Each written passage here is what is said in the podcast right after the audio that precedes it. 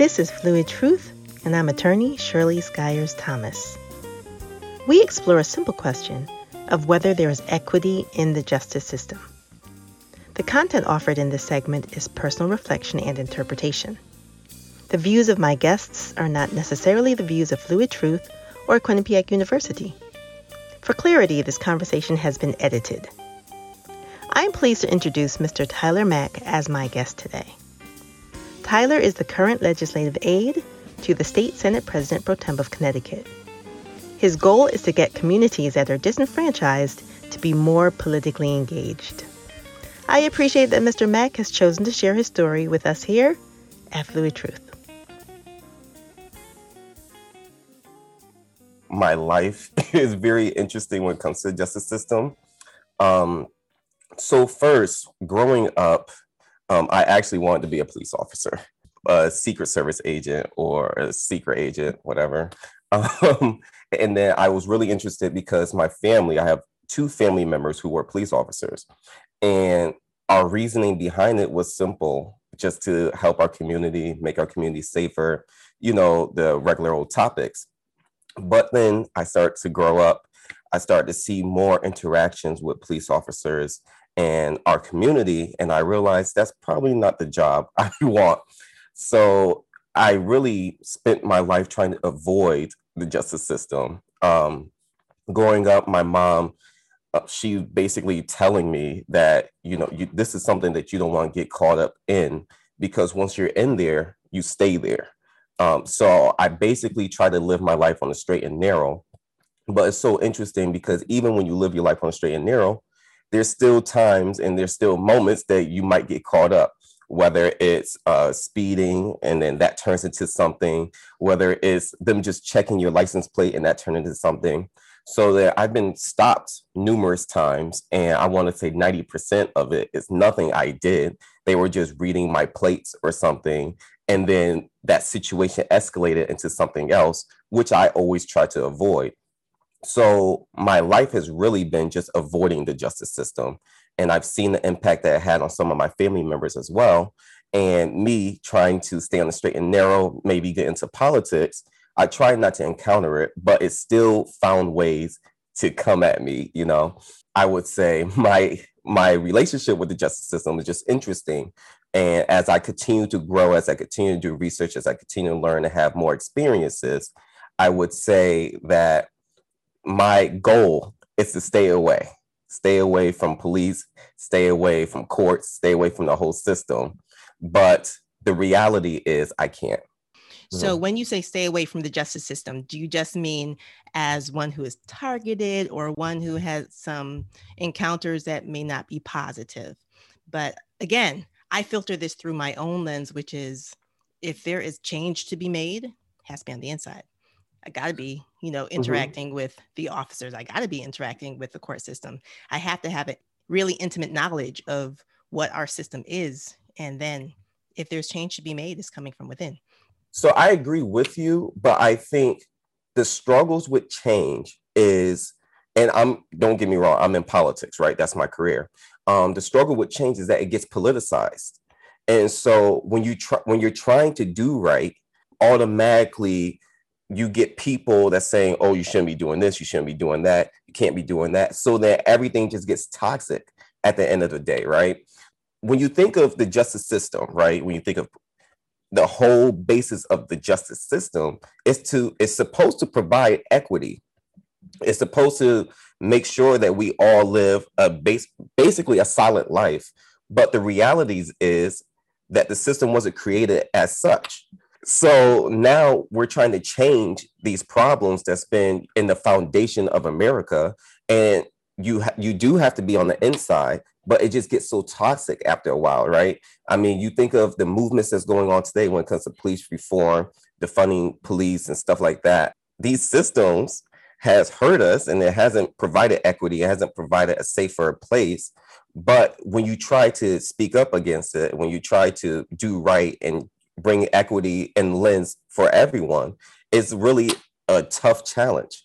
So I agree with you that, yes, you have to be on the inside, you have to understand, but also we need a lot of people on the outside to be like, okay, this justice system hasn't provided justice for everyone. So I think it's on both sides of the lens. We do need the inside to help us. But the question is, are they? There's a lot of people that has a vested interest in just keeping the justice system the way it is.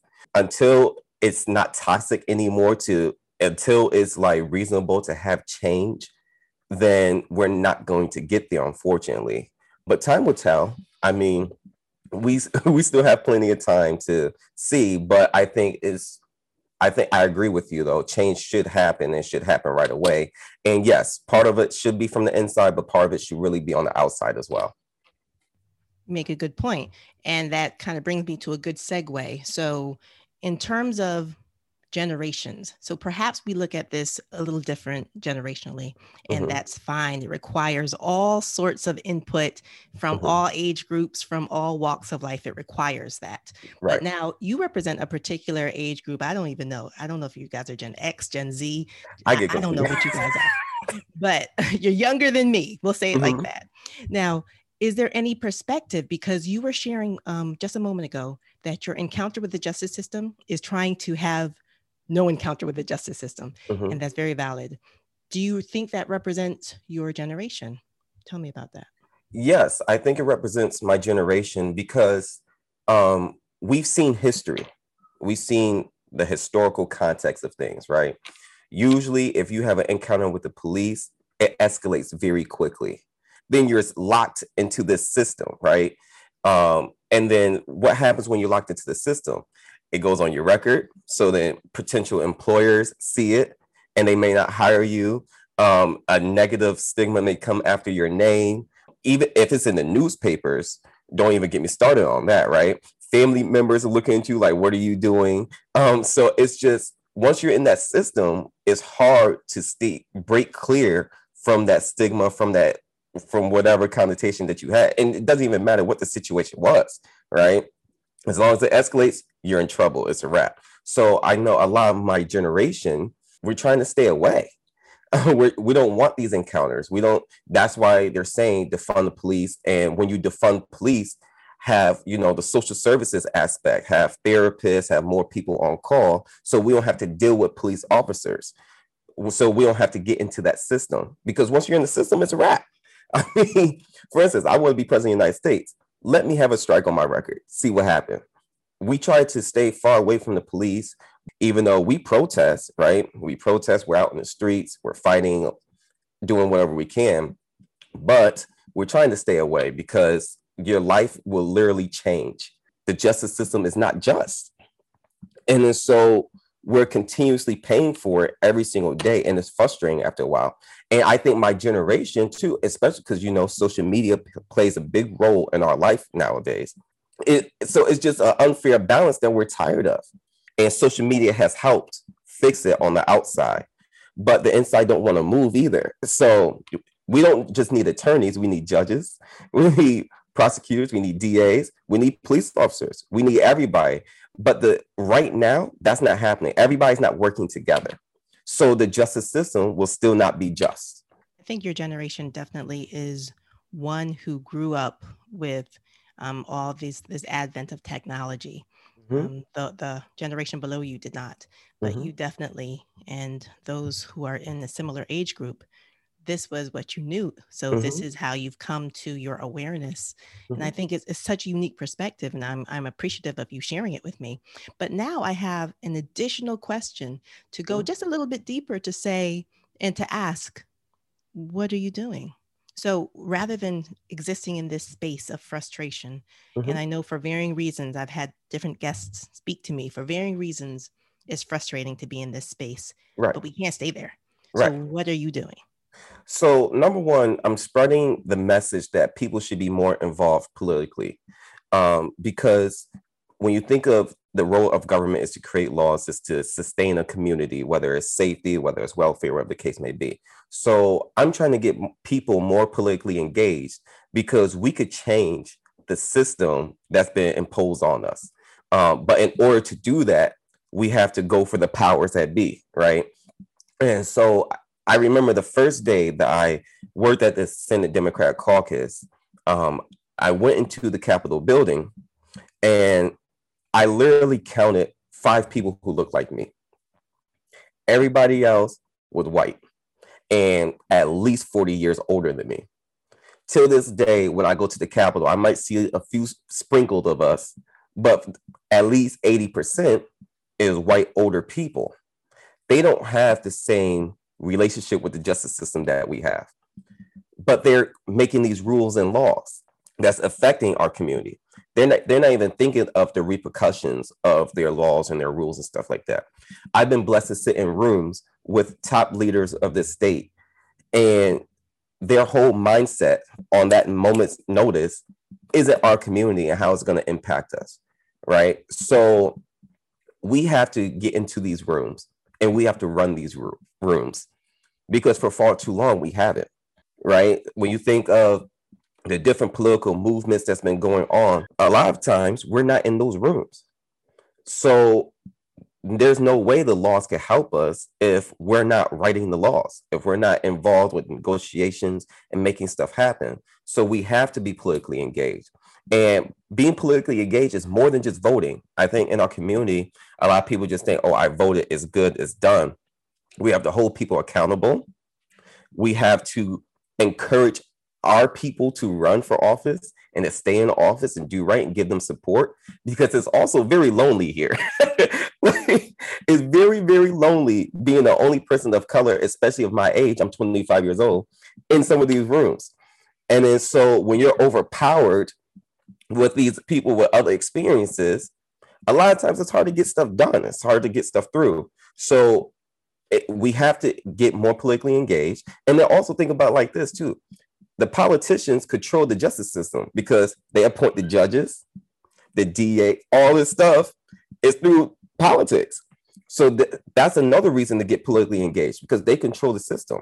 When you think of, and I hate to even mention the name and I hate to even drag them here, but when you think of the Trump presidency, for example, their top priority was to control the court system, which is why he rushed to have Amy Coney Barrett on the Supreme Court, which is why he broke records in appointing people to the federal courts, because they know as well, if you control government, you control the justice system, and the laws that you want, the results that you want will always come out in your favor, right? When you think of law and order, when you think of all these strict rules and policies and stuff like that, it's from government, it's from politics, right? So this is why we have to get more politically engaged. If we want true change of the whole system, of government, of the way of life, we have to get politically engaged. There's no other choice.